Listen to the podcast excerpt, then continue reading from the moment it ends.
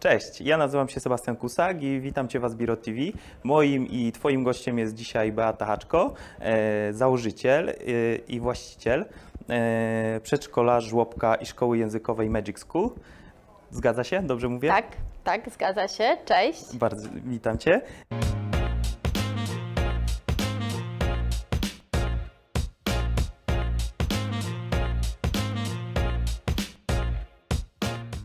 Powiedz mi, to może zacznę z grubej rury, jak już tak rozmawiamy, e, kolokwialnie powiem.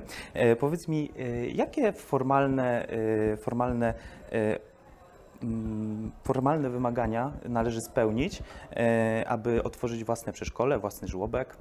Żeby otworzyć własne przedszkole, własny żłobek, są to placówki oświatowe, w szczególności przedszkola, yy, bardzo dużo trzeba spełnić wymagań. Bardzo dużo formalnych rzeczy, są odbiory, oczywiście trzeba dostosować budynek, mieć odpowiednią kadrę, odpowiednie również też yy, dokumenty trzeba wypełnić, ponieważ jakby to nie do końca jest taka działalność. Yy, Jest oczywiście, organem prowadzącym jest dana osoba, to może być osoba fizyczna, może być spółka, może być fundacja, działalność, stowarzyszenie, ale jest tylko organem prowadzącym, a jakby przedszkole, placówki oświatowe yy, prowadzi dana gmina, prezydent, wójt bądź burmistrz. Więc jest trochę tych y, obostrzeń, trzeba odpowiednio dostosować lokal, mm, są odbiory sanepidu, straży pożarnej, oprócz tego trzeba dać wszystkie dokumenty odpowiednio do urzędu i tak dalej, i tak dalej. No jest trochę, ale warto, bo jeżeli już się otworzy i prowadzi się, to nie do końca jest to taka, można powiedzieć, zwykła działalność, jak na przykład porównywalnie sklep. To już jest pewnego rodzaju misja. Czyli chcesz powiedzieć, że raczej próg samego wejścia jest dosyć wysoki, tak? Na początku tak. Na początku trzeba mieć odpowiedni metraż na dzieci, no bo to wiadomo, to są dzieci, to trzeba przygotować wszystko odpowiednio. Musi być bezpiecznie, musi być ciekawie, musi też, muszą to być osoby, które mają kompetencje, w szczególności dyrektorzy i nauczycieli. Musi być też odpowiednia kadra. Właśnie, i o to też chciałbym Cię zapytać. E, powiedz mi, e, ile mniej więcej osób trzeba zatrudnić na początek, żeby, nie wiem, rozpocząć taką działalność?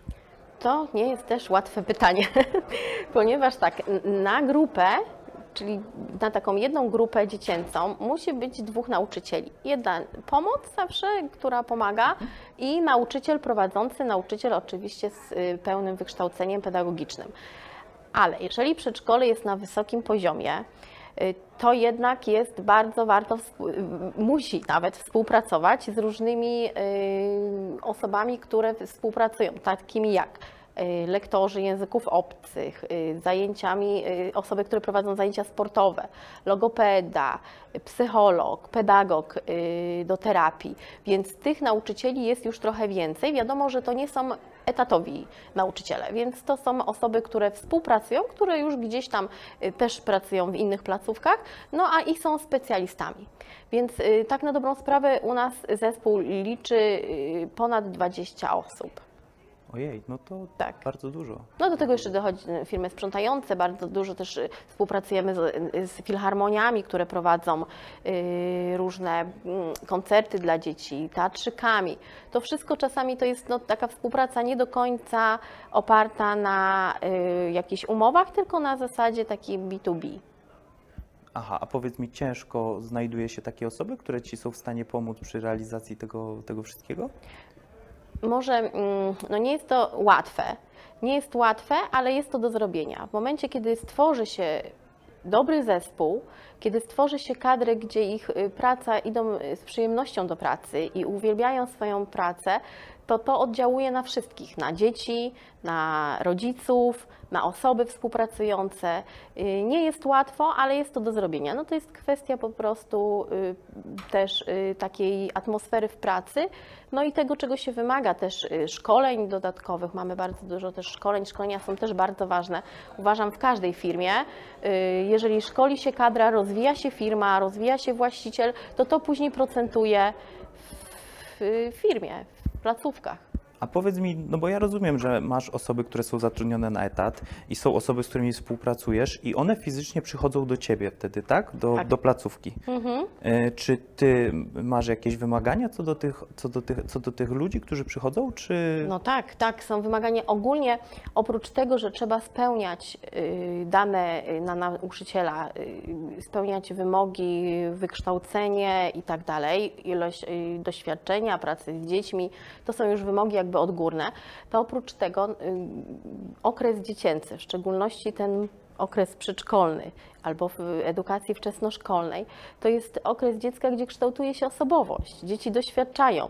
Również jest ogromny proces rozwojowy u dziecka i to naprawdę jest bardzo ważne, jakich nauczycieli się zatrudnia, kogo się wpuszcza, kto ma kontakt z, z naszymi dziećmi, z Twoim dzieckiem, moim, z naszymi wszystkimi dziećmi, dlatego że naprawdę yy, zarówno jak może zrobić bardzo dobrą robotę nauczyciel, tego wychowania wczesnoszkolnego, przedszkolnego, to może zrobić krzywdę, które będzie później oddziaływało na wiele, wiele lat, nawet do dorosłości. A powiedz mi, ty bazujesz na swoim doświadczeniu, y, zatrudniając takie osoby, no bo jak mówisz, taka osoba nie musi być tylko zgodna z tym, co wymaga regulator, tylko musi być zgodna, w zgodzie z tobą, tak, z twoją ideą i z tym, co ty chcesz przekazać tym dzieciom. Y, Więc powiedz mi, tutaj bardzo dużo działasz na doświadczeniu, czy, czy, Na czy może... doświadczeniu też bardzo y, robimy też dni próbne, czyli nauczyciel taki przychodzi na grupę i wtedy jakby y, pracownicy również wypowiadają się, no bo jak mówię, że jest to zespół, to zespół. Nie jestem tylko ja, ale są też inni pracownicy i wtedy jakby razem też decydujemy na to, czy ta osoba spełnia wymagania, czy nie. Oprócz tego, że mamy wymagania y, swoje wewnętrzne, no i wiadomo, najważniejsze, najważniejsza to jest empatia u nauczycieli, y, umiejętność pracy z dziećmi, y, ta taka dobra energia, czyli ta chęć pracy z dzieckiem, no i plus oczywiście kompetencje i wykształcenie. No tak. Mm. A powiedz mi, e, jakie działania na przykład marketingowe musisz podjąć, żeby, żeby po prostu uzyskać ten stan e, minimalny do, do, do, danej grupy? Mm, No i tutaj jest znowu wszystko inaczej jak w, zwykłym, w zwykłej działalności. Jak w zwykłej działalności niektóre rzeczy marketingowe działają, to w przypadku przedszkola najbardziej to, co działa, to jest to, że dziecko jest y, zadowolone. Czyli tak jak ja mówię do wszystkich moich pracowników, y, że y, dzieci powinno się tak traktować, jakby się chciało, żeby własne były traktowane. Więc nie ma tutaj na podział moje, twoje, bo wiadomo, że też mamy swoje dzieci, tylko jest jakby dziecko jest najważniejsze. I teraz, jeżeli dziecko jest najważniejsze, to i rodzic jest zadowolony, a jak rodzic jest zadowolony, to zaraz y, zrobi taki marketing, że tak naprawdę my już od wielu, wielu lat nie musimy y, robić żadnych akcji marketingowych. Jedyne co mamy, no to mamy relacje, które są na mediach społecznościowych, na bieżąco y, robione. Nawet one nie są promowane, bo mamy listę rezerwowych i cały czas no, myślimy teraz o następnych placówkach. Ojej, to. Mimo tego, że w innych y, placówkach, szczególnie państwowych, są y, miejsca wolne. To się nie zdarzało, bo kiedyś było tak, że jednak były miejsca zajęte w państwowych, a u nas y, przedszkolenie publiczne ma listę długą, długą rezerwową. No i to właśnie bardzo ciekawe, co teraz mówisz, e, no bo podejrzewam, że pomiędzy tymi placówkami państwowymi, a placówkami takimi jak Twoja może być e, delikatna różnica, więc e, powiedz mi, jak Ty oceniasz e, sytuację kształcenia w Polsce, zwłaszcza na tym najniższym poziomie? Y, Nie wiem, jaka jest sytuacja w państwowych, nie wypowiadam się, wiem, jak jest. No jest to w pewnym sensie konkurencja, więc y, o konkurencji nie mówi się źle, lepiej nie mówić nic.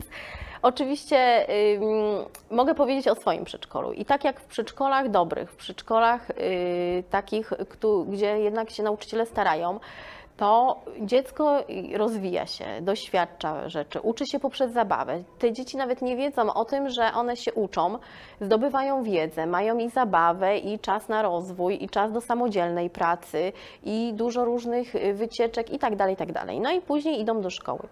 No i tutaj y, uważam, że zaczyna się problem, bo przeważnie szkoła polska y, zabija w dzieciach kreatywność.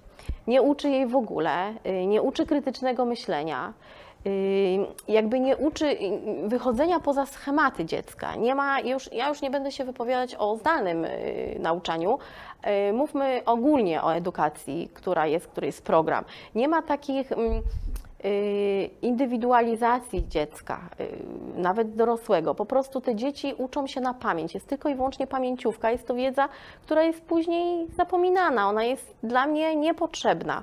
I to jest y, bolączka y, dzisiejszego systemu edukacji. Ona nie była dostosowana do nas, przynajmniej do mnie, no, kolega młodszy, ale ona nie była już y, przystosowana do nas, a co dopiero do pokolenia naszych dzieci, do pokolenia mojego syna, gdzie na przykład Mój starszy syn ma lat 18 i w liceum ma lekcje takie jak przedsiębiorczość.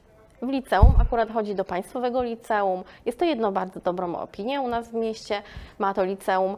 No i y, on ma przedsiębiorczość. Moje dziecko już od urodzenia, jakby można powiedzieć, wyssał z moim mlekiem y, tą przedsiębiorczość, ponieważ u nas się w domu o tym mówi, on to widzi, wie na czym to polega. Zabieram go często też, dorabia sobie u mnie, więc to nie ma tak. Y, Też pracuje y, w moich placówkach w miarę możliwości, jak są wakacje. I on wie co i jak, więc on mówi, że on się nudzi, bo pani z przedsiębiorczości nigdy nie prowadziła własnej działalności gospodarczej. I w tym jest problem, że jakby szkoły nie szukają na przykład, ja nie mówię oczywiście o wszystkich, ale pr- przeważnie, przeważnie państwowe szkoły nie szukają takiego takiej współpracy z osobami, które na przykład prowadzą działalność, które by mogły przychodzić do szkoły, mogłyby opowiadać. Ogólnie jest zakaz wchodzenia teraz. Teraz to już jest w ogóle sytuacja, jaka jest, y, nie można tam wchodzić. No ale na tym cierpią dzieci i to jest y, to, że dzieci później kończąc taką szkołę nie myślą ani krytycznie, ani nie są kreatywni, zabijana jest ich y, indywidualność. To jest duży problem i to powinno się zmienić, bo to się nawet nauczycielom nie podoba. No tak, zgadzam się z Tobą. Tym bardziej oglądałem jeden Twój film na YouTubie, gdzie w rozmowie powiedziałaś, e, że jakby e, przyszło Twoje dziecko ze szkoły i na czerwono są oczywiście wy, wymienione wszystkie, wszystkie błędy. Tam chyba była Tak. bodajże trzy czy cztery i tak naprawdę wskazuje się tylko to, co jest złe w tych dzieciach, Tak. a nie to, co jest dobre. Dlatego też chciałem się Ciebie zapytać, co Ty już teraz jak, jako prostą receptę byś wprowadziła, jaką zmianę do, do polskiego szkolnictwa, żeby to miało po prostu pozytywny efekt na nasze dzieci? No na pewno przeniosłabym właśnie dużo rzeczy, które są właśnie z etapu przedszkolnego, czyli to doświadczanie, żeby była, był nacisk na doświadczanie, nie tylko na, takie, y, na taką pamięciówkę. I to oczywiście y, zero ocen, to oceny tak, tak bardziej jak zachowania oceny. No to to, to to, jakie są kryteria, no to jest w ogóle bez sensu, więc na pewno oceny powinny być, y, nie wiem, mogłyby być jakieś jeden na semestr opisowe, ale y, żeby skupić się na tym, co dobrze, co jest do poprawy, a nie to źle, źle, to właśnie tak jak tutaj opowiadałam, to akurat młodszy syn przyszedł i mówił, mamo, miałem trzy błędy. On nie skupił się na to, że kilkanaście y, ortograficznych wyrazów miał dobrze napisanych. Jak ja zmieniłam jego myślenie na tą pewność siebie, to to jest w ogóle kompletnie coś innego i, y, i przez ten system, bo to wiadomo, nauczyciele muszą, mają jakiś tam schemat, mają y, od jedynki do szóstki oceny i muszą je wystawić, ale to jest krzywdzące, no bo kto ma oceniać? A czy w ogóle nauczyciel ma jakiekolwiek pole do popisu, do zmiany czegokolwiek, nawet w swojej klasie w ogóle? Kreatywny nauczyciel może coś, ale jest bardzo blokowany poprzez system, bo oni mają z góry już programy. I to następna rzecz, y, którą bym zmieniła. Y, Programy powinny być dostosowane do danej szkoły, do danych placówki. Bardziej y, nauczyciel powinien mieć większą wolność w wyborze tego wszystkiego.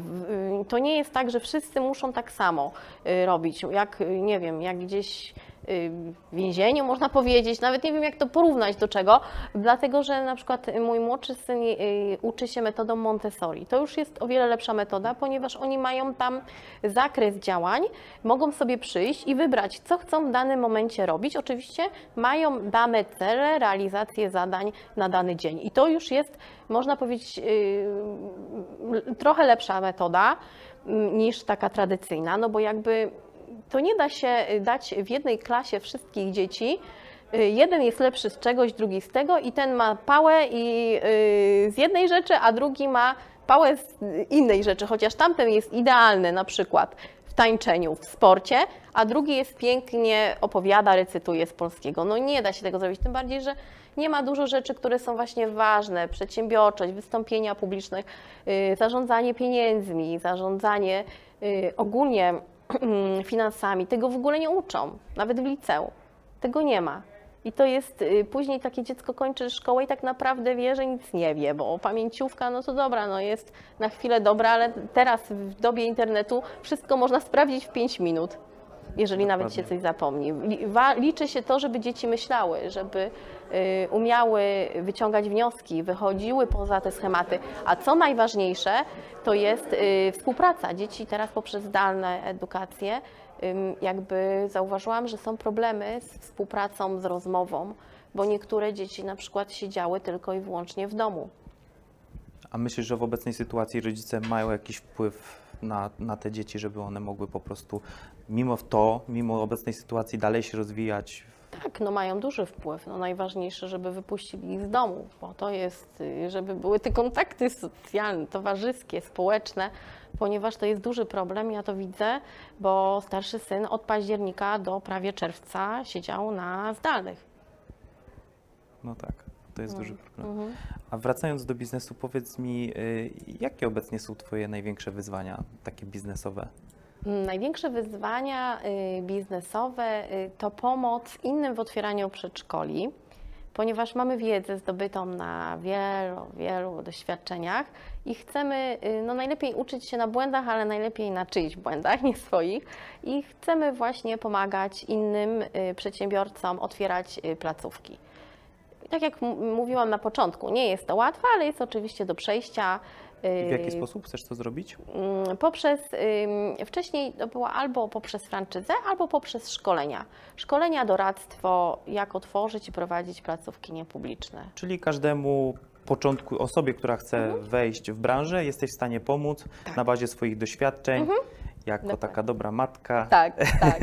Żeby uniknąć niepotrzebnych rzeczy, a no, tak jak mówię, że to nie jest do końca biznes, to bardziej jest y, misja do spełnienia. Brakuje przedszkoli, brakuje dobrych placówek edukacyjnych i naprawdę rynek jest dość duży, bo rodzice, kiedy widzą, że ich dziecko jest szczęśliwe, kiedy jest zadowolone, kiedy ma bardzo dobrą edukację na wysokim poziomie, to zapisze swoje dziecko i tak jak mówiłam, u mnie jest y, lista rezerwowych, przychodzą, y, proszą o te miejsca, no nie jesteśmy w stanie, bo jest dana, i- dany metraż na dziecko, nie możemy więcej przyjąć, a w państwowych są wolne miejsca. No tak. Więc I no jest to... Mhm. pewnie się to długo nie zmieni. Beato, bardzo Ci dziękuję za rozmowę. Dziękuję bardzo. Zapraszam Was wszystkich do naszych social media i do zasubskrybowania kanału na YouTubie e, i zapraszam do oglądania kanału. Dziękuję bardzo, do widzenia. Integrację Asbiro. Nie chcę powiedzieć, że to jest podstawa. Są wesołe. To jest powtarzane setki razy, że integracja to jest e, naj, najważniejszy kierunek studiów na, na Zbiro. To, co się dzieje na wykładach, to zostaje na wykładach, ale cała kwintesencja tego i, i smaczek no, pozostaje na integracji. Integracje wyglądają zawsze fantastycznie.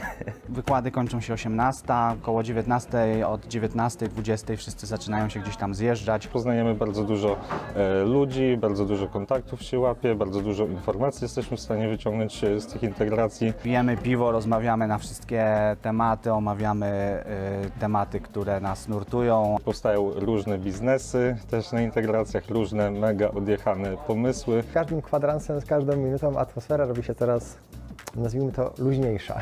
Zawsze można z kimś porozmawiać, z kimś bardziej doświadczonym, się kimś zainspirować, co jest bardzo ważne. Bardzo dużo wiedzy, dużo kontaktów, które skutkują biznesem, ale też fajnymi relacjami. długie i można się dużo ciekawych rzeczy dowiedzieć. Tam poznajemy siebie, poznajemy swoje problemy, każdy opowiada o firmach, o rodzinie, o domu. Można sobie przepływać między, między grupami, które różne tematy poruszają i znaleźć coś dla siebie. Omawiamy wykłady, tańczymy, bawimy się. Zawsze y, dużo przemyśleń, doświadczeń i dużo humoru do późnych godzin wieczornych. To nie jest tylko zabawa, tylko to są rozmowy przede wszystkim o, o, o, na, o tym, co robię, o biznesie, tak. Czuję, że jestem tam ze swoimi ludźmi. Po prostu ci ludzie mnie rozumieją, możemy się wymienić wiedzą i to jest to, co doceniam najbardziej.